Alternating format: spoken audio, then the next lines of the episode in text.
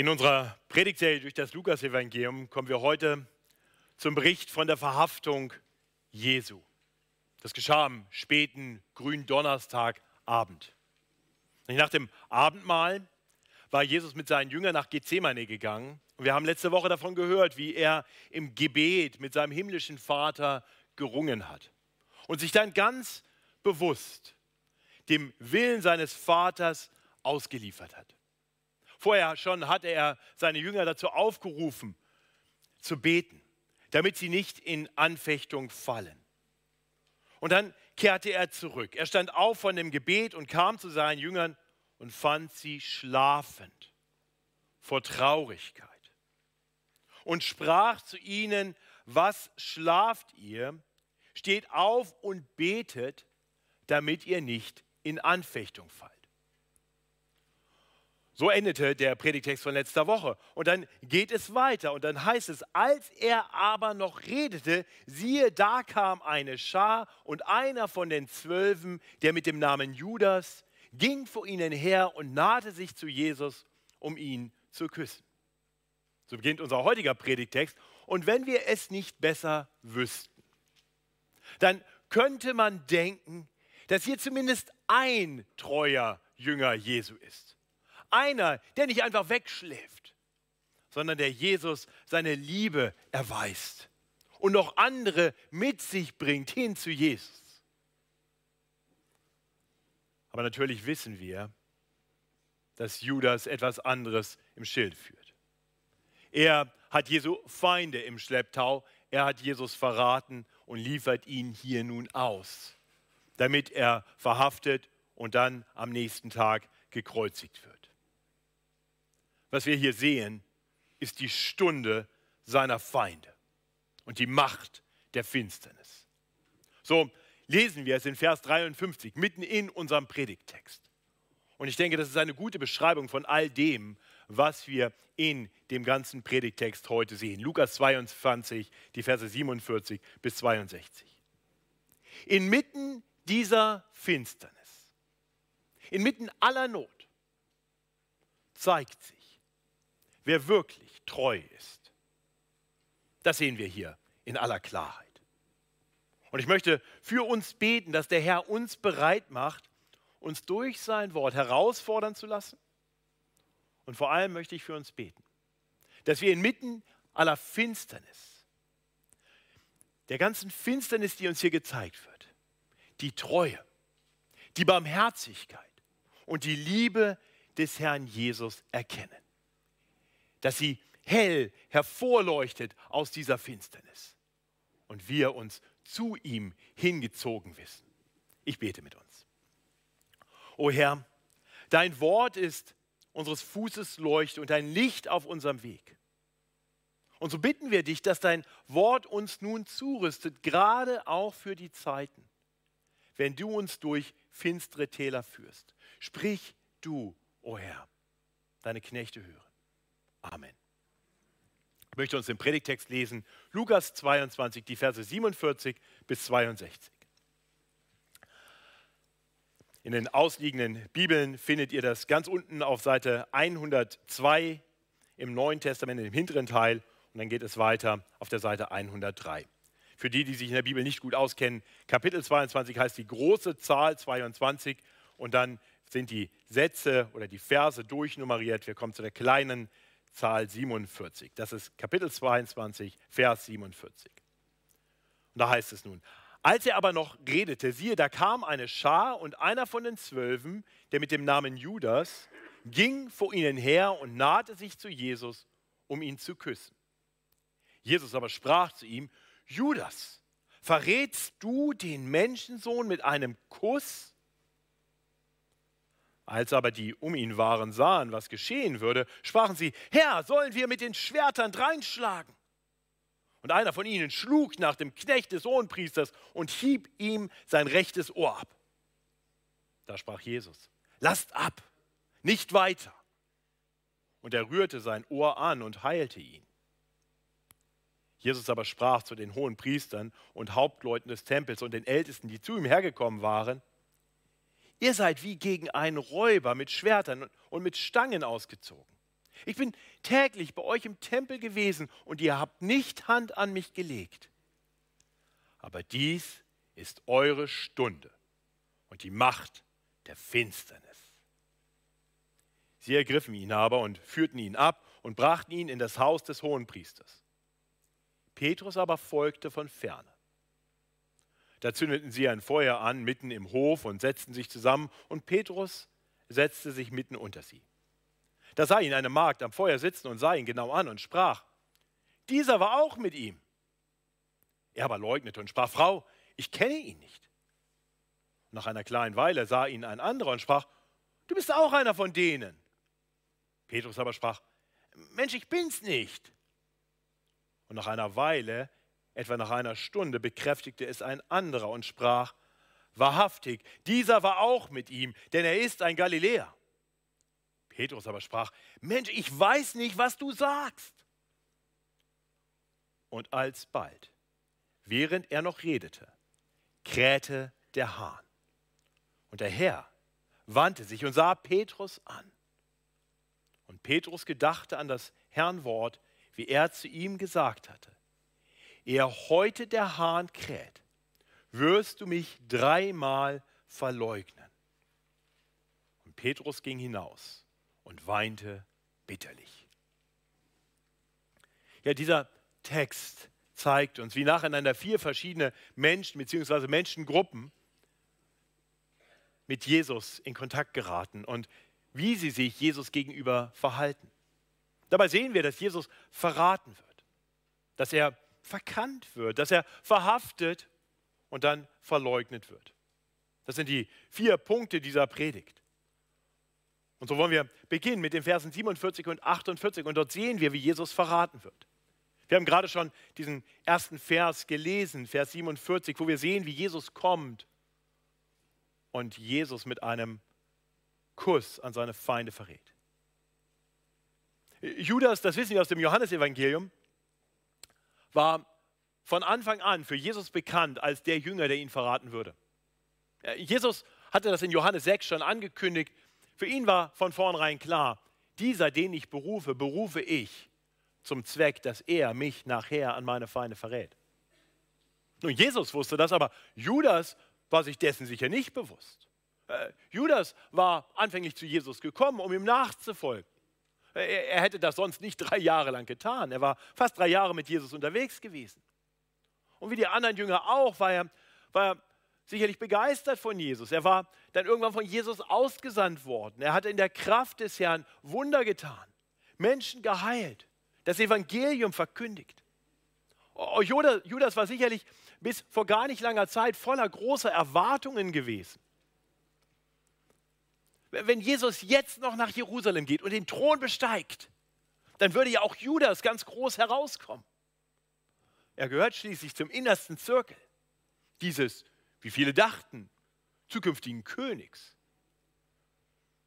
Doch dann ließ Jesu Popularität nach. Menschen fingen an, sich von Jesus abzuwenden und damit eben auch von den Jüngern, so wie Judas. Und Jesus redete immer häufiger von kommendem Leiden. Und er rief sogar seine Jünger dazu auf,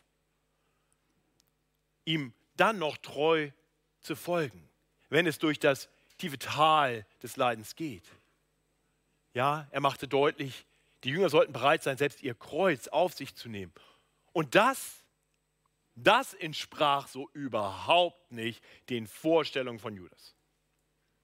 Und so fing Judas wohl an, sich innerlich von Jesus zu distanzieren.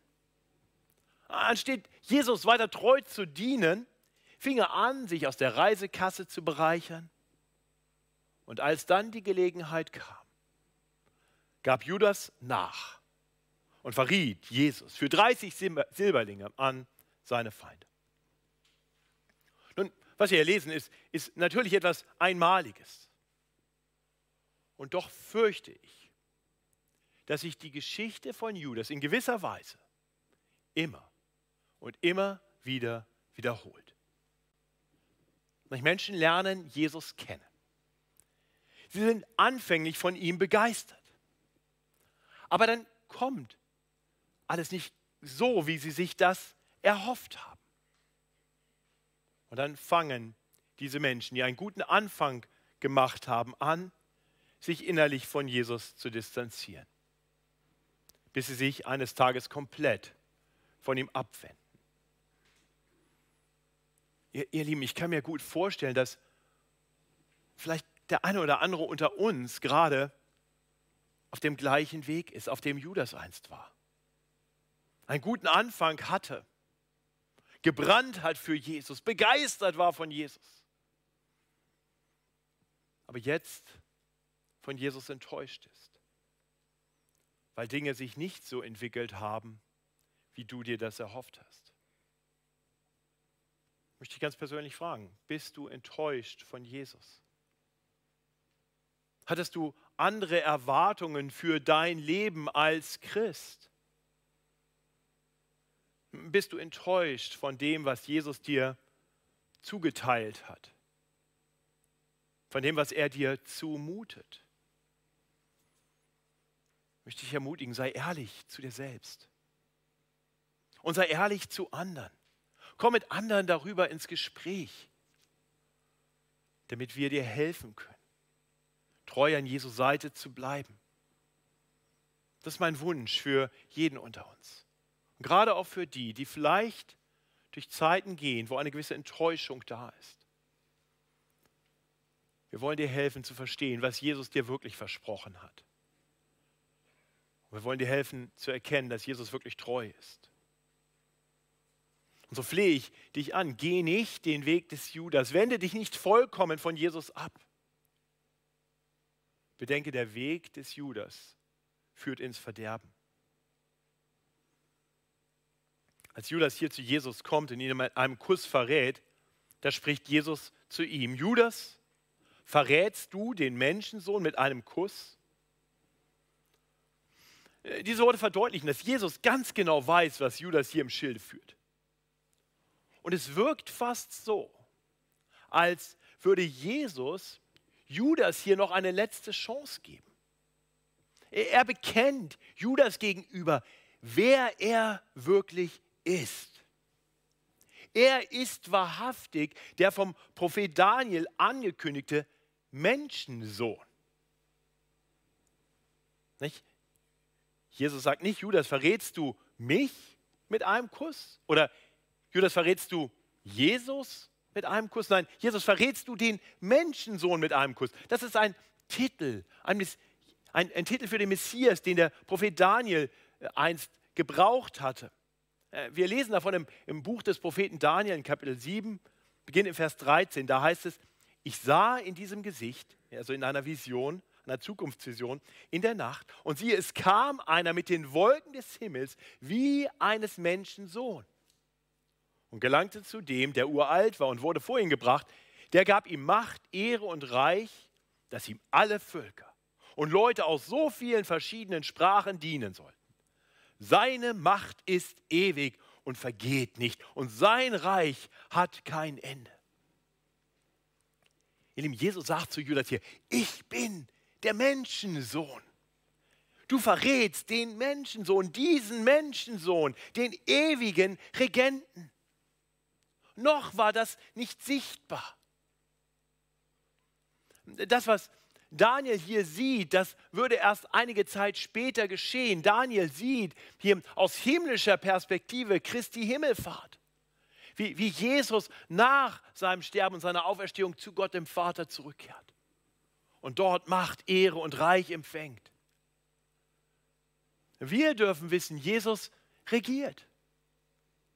Und auch für uns mag das hier auf Erden oft nicht so aussehen. Hier herrscht noch die Macht der Finsternis. Aber Jesus regiert und eines Tages wird der Menschensohn wiederkommen. Und dann wird er sein Reich hier auf Erden aufrichten. Und dann wird es herrlich sein. Und es wird wunderbar sein für jeden, der zu ihm gehört. Es wird besser sein als all das, was Judas sich in seinen kühnsten Träumen ausmalen konnte. Judas hatte also in gewisser Weise recht mit seinen Erwartungen. Er hat sie nur zeitlich falsch platziert. Und so möchte ich uns Mut machen, auf diesen Menschensohn zu vertrauen. Judas hatte das nicht verstanden.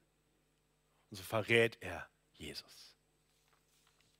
In den Versen 49 und 50 lesen wir dann, wie die anderen Jünger reagieren, als sie erkannten, was dort in der Finsternis geschah. Als die Feinde aufmarschieren, da, da bleiben diese anderen Jünger an Jesu Seite. Aber es scheint so, als wenn sie eine gewisse Panik packt. Sie suchen bei Jesus Rat, Orientierung, Hilfe. Was sollen wir tun? Sie fragen, wie es hier heißt, Herr, sollen wir mit den Schwertern reinschlagen? So der Reflex, kämpfen oder was? Und einer kann es gar nicht abwarten. Da heißt es, einer von ihnen schlug nach dem Knecht des Hohenpriesters und hieb ihm sein rechtes Ohr ab. Aber dabei verkannte dieser Jünger, ja dabei verkannten all die Jünger, wer, wer Jesus wirklich ist. Jesus hat das nicht nötig. Er, er hat es nicht nötig, von seinen Jüngern mit Gewalt verteidigt zu werden. Wenn Kämpfen angesagt wäre, dann könnte Jesus eine Legion Engel herbeirufen. Oder er könnte sprechen und sie würden tot umfallen. Nein, Jesus ist der Allmächtige. Er braucht nicht den, den kopflosen Kampf seiner panischen Jünger, um seinen himmlischen Plan auszuführen. Und so weist er seine Jünger zurecht, lasst ab, nicht weiter. Die Jünger verkannten, dass Jesus es wahrlich nicht nötig hatte, mit Schwertern verteidigt zu werden. Und sie verkannten dabei, was ihre Berufung jetzt war. Sie sollten nicht mit Schwertern für Jesus kämpfen, sondern bereit sein, mit Jesus zu leiden. Jesus würde seinen Kampf nicht mit Schwertern gewinnen, nicht mit Gewalt, sondern durch seinen stellvertretenden Sühnetod am Kreuz und seine Auferstehung am dritten Tage. Ihr Lieben, auch wir tun gut daran, uns darauf zu besinnen. Unser Herr hat alles im Griff. Er ist der Allmächtige. Er kann und wird das tun, was nötig ist, um seinen guten Plan auszuführen. Dieser Plan sieht manchmal etwas anders aus, als wir uns das vielleicht gerade vorstellen. Aber sein Plan ist gut und er führt zu einem guten Ziel. Deswegen ist für uns nicht angesagt, panisch zu werden, wenn um uns herum alles finster ist. Äh, wir müssen nicht zu Gewalt greifen. Wir müssen nicht verzweifelt losschlagen. Das heißt nicht, dass wir deshalb immer passiv bleiben sollen. Nein, der Herr ruft uns zu allen möglichen Dingen auf und, und das, was er uns sagt, das sollen wir tun. Aber wir sollen eben nicht in kopfloser Panik auf eigene Faust losschlagen. Ich weiß nicht, wie es dir geht wie du handelst in Notsituationen. Ob du so Zeiten kennst, wo du ein bisschen Panik gerätst und aus dem Blick verlierst, dass Jesus im Regiment sitzt. Dann lass dir das eine Erinnerung sein. Jesus weiß genau, was geschieht. Er hat alles im Griff. Und wir dürfen uns ihm anvertrauen.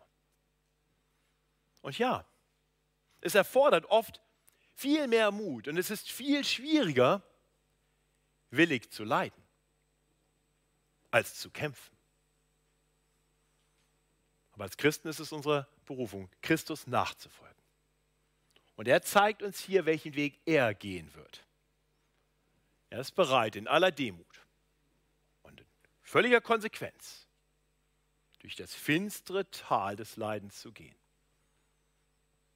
Schon einige Zeit vorher hat er seine Jünger dazu aufgerufen, hatte ihnen gesagt, wer mir nachfolgen will, der verleugne sich selbst und nehme sein Kreuz auf sich täglich und folge mir nach. Also ist meine Einladung an dich.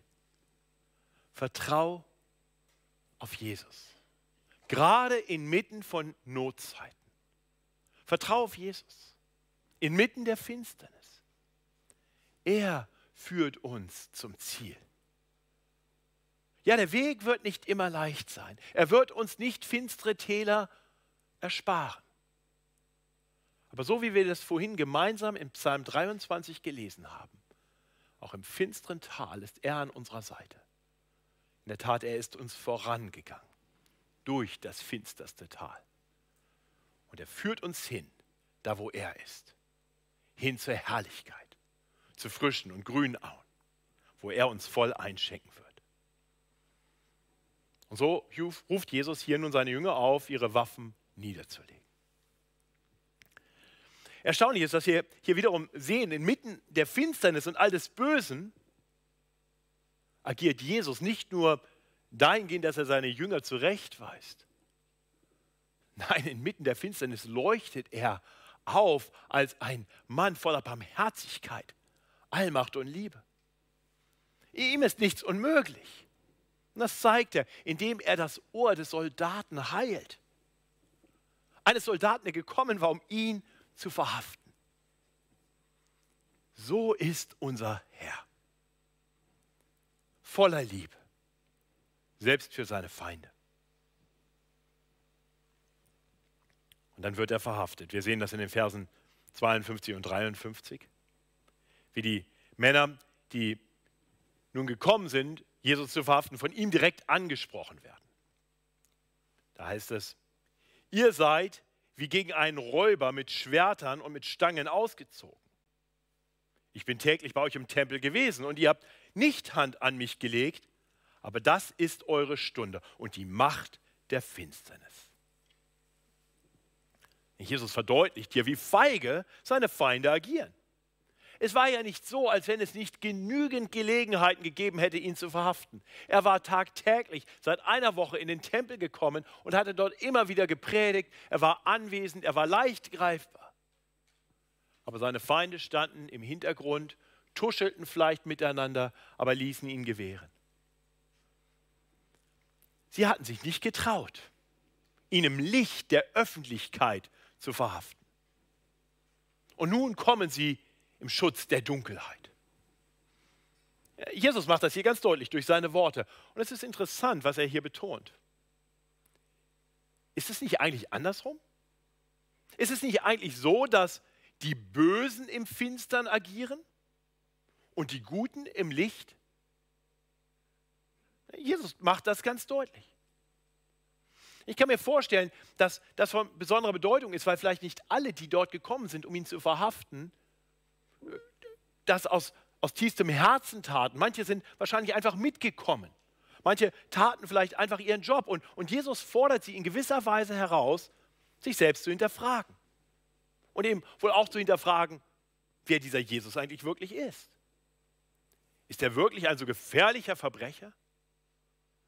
Ja, warum haben sie ihn dann nicht schon viel früher aus dem Verkehr gezogen? Sie hatten doch jede Möglichkeit.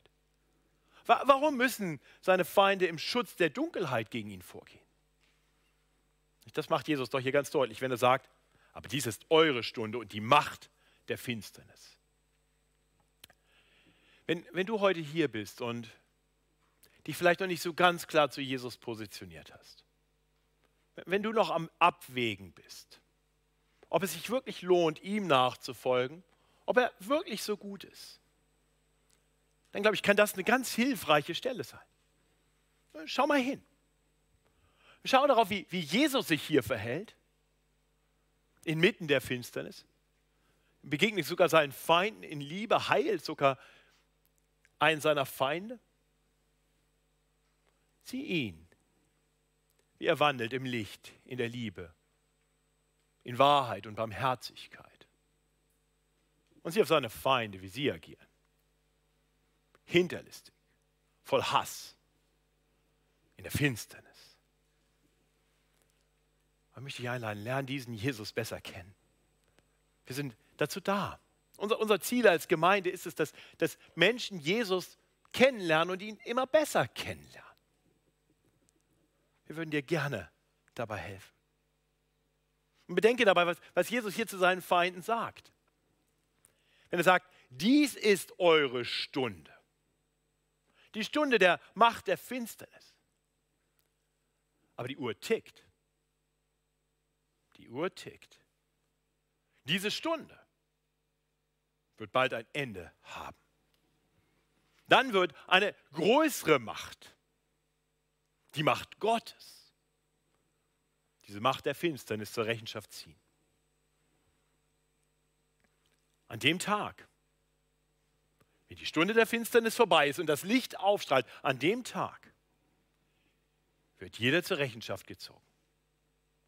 Und die Frage ist, bist du dann auf der Seite des Lichtes oder stehst du noch in der Finsternis? Äh, es gibt da keinen Zwischenraum. Entweder du stehst bei Jesus oder du stehst noch in der Finsternis. Und so ist meine Einladung, wenn du dich noch nicht klar positioniert hast, komm zum Licht. Jesus ist das Licht der Welt. Er wird die Finsternis besiegen. Darauf darfst du vertrauen. So sicher wie auf die finsterste Nacht die Sonne am Morgen kommt. So sicher wird das Licht der Welt die Finsternis überwinden. Aber noch ist es nicht so weit. Und so lesen wir hier dann, dass Jesus, nachdem er von Judas verraten und von seinen eigenen Jüngern verkannt wurde und von seinen Feinden verhaftet wurde, nun ergriffen und abgeführt wird in das Haus des Hohenpriesters. Was Lukas hier nicht erwähnt, was in den Parallelberichten beschrieben wird, ist, wie Jesus nun auch noch verlassen wird. Das könnte ein schöner fünfter Punkt auch mit V sein, verlassen. Nur steht das hier nicht im Text. Deswegen haben wir diesen Punkt nicht. Wir schauen auf den einen, der ihn nicht verlässt. Das sehen wir ab Vers 54, dass ihm nur ein Jünger von ferne folgt. Äh, streng genommen wissen wir, dass noch ein anderer auch mit dabei war, aber hier ist der Blick auf Petrus gerichtet. Aus den Parallelberichten bei Matthäus und Markus und auch Johannes wissen wir, warum. Warum Petrus nun folgt. So eine, eine Mischung zwischen Hingabe und Neugier. Er, er will sehen, wie die Sache ausgehen würde. Aber wir sehen, das ist der letzte Punkt dieser Predigt, dass auch Petrus nicht wirklich treu an der Seite seines Herrn bleibt. Wir lesen im letzten Abschnitt, dass, Petrus, dass Petrus Jesus gleich dreimal verleugnen wird. Nachdem er nun in den Hof des Hauses des Hohenpriesters gekommen war, setzt er sich dort an ein wärmendes Feuer und dort wird er erkannt von einer dabei sitzenden Magd. Ich will lesen hier, die sagt, dieser war auch mit ihm. Er aber leugnete und sprach, Frau, ich kenne ihn nicht. Dann lesen wir weiter. Nach einer kleinen Weile sah ihn ein anderer und sprach, du bist auch einer von denen. Petrus aber sprach, Mensch, ich bin's nicht. Und nach einer weiteren Zeit, nach etwa einer Stunde, bekräftigt wieder ein anderer und spricht, wahrhaftig, dieser war auch mit ihm, denn er ist ein Galiläer. Und wiederum wehrt Petrus ab, Mensch, ich, ich weiß nicht, was du sagst. Nicht dreimal verleugnet Petrus seinen Herrn. Dreimal distanziert er sich von ihm. Ich, ich kenne ihn nicht. Ich bin kein Jünger. Ich weiß überhaupt nicht, wovon ihr redet. Das sagt der gleiche Petrus, der nur wenige Stunden vorher, am, am gleichen Abend noch, vollmundig erklärt hatte, Herr, ich bin bereit, mit dir ins Gefängnis und in den Tod zu gehen. Erstaunlich. Wenige Stunden vor, gleicher Abend. Nun, bevor wir Petrus vorschnell verurteilen, möchte ich uns einladen, uns selbst zu prüfen. Wie sieht es bei dir aus, lieber Christ? Bekennst du dich immer mutig zu deinem Herrn? Oder verleugnen wir Jesus nicht auch immer mal wieder mit dem, was wir sagen? Oder auch mit dem, was wir nicht sagen?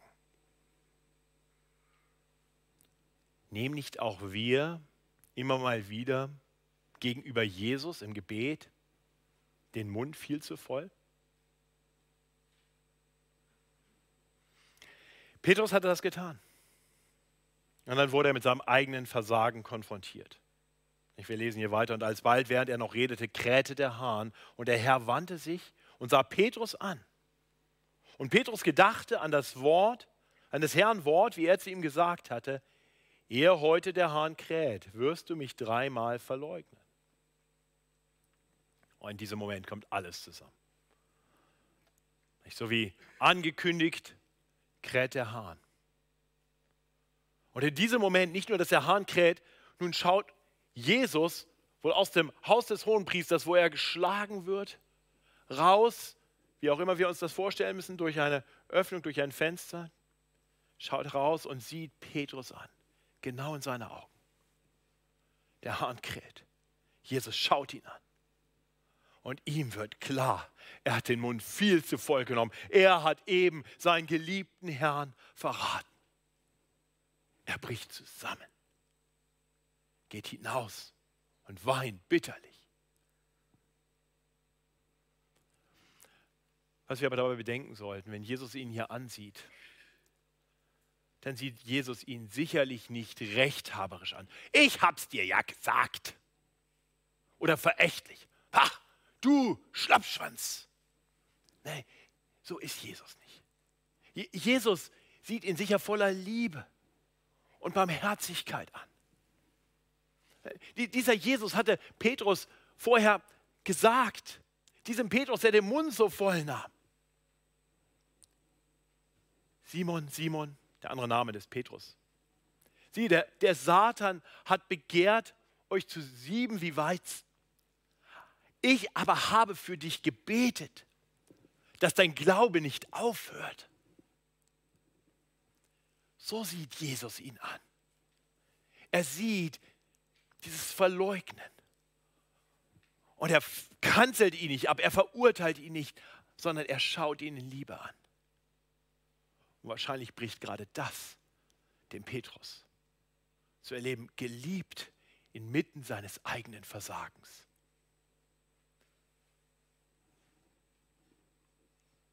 Ihr Lieben, ich glaube, viele von uns kennen das. Momente, wo uns klar wird, wir haben unseren Herrn mal wieder verleugnet. Wir haben uns gegen ihn gestellt. Wir haben trotz aller Beteuerung wieder gesündigt. An der einen Stelle, wo wir gesagt haben, das will ich nie wieder tun. Und manchmal könnten wir denken, jetzt mag er uns bestimmt nicht mehr.